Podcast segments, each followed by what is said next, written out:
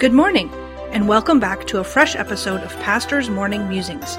We hope you're having a great morning. This morning, Pastor Jeff will share with us another great thought from the Word of God. Pastor Jeff, where will we be musing this morning? Good morning. Today we'll be in the book of 1 Thessalonians, chapter number 4, beginning in verse number 7. For God hath not called us unto uncleanness, but unto holiness. He therefore that despiseth, despiseth not man, but God, who hath also given unto us his Holy Spirit.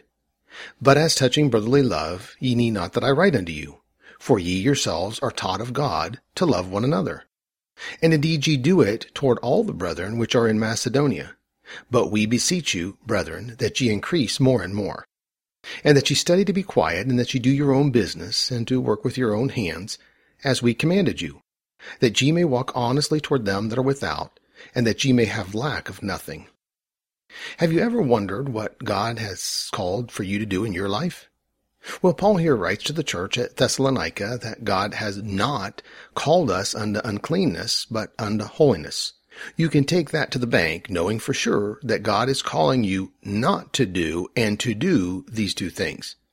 Some of us would like to believe that since we are no longer under the law, we can live a life in worldly actions, but this is not what God is calling you or I to do.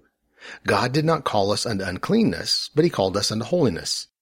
As we proceed in this passage of scripture, we are being taught how to live in cleanness and holiness. This is not an exhaustive list, but it deals with the problem that the church was having at that time. Verses 9 through 12 all speak to the way in which the child of God is to treat others. The word despiseth means to cast aside. When we hold a person in less esteem or no esteem, or we have the sin of respect of persons that James spoke about, we are living in uncleanness, not holiness. He then goes on to speak of brotherly love. Paul praised them for their brotherly love toward each other as well as those in Macedonia. But then Paul said, But we beseech you, brethren, that ye increase more and more. Not just you four and no more, not just your assembly, or those you esteem higher than others, but increase more and more to many others also. When we come to verse 11, a verse that many of us who had godly mothers made us memorize, we are told, and that ye study to be quiet, and that ye do your own business, and that ye work with your own hands as we commanded you. I do not think this needs a whole lot of explaining, just a lot of doing. Verse 12, Paul gives us one more thing. Then he tells us the blessing of doing these things. He said that ye may walk honestly toward them that are without, and that ye may have lack of nothing.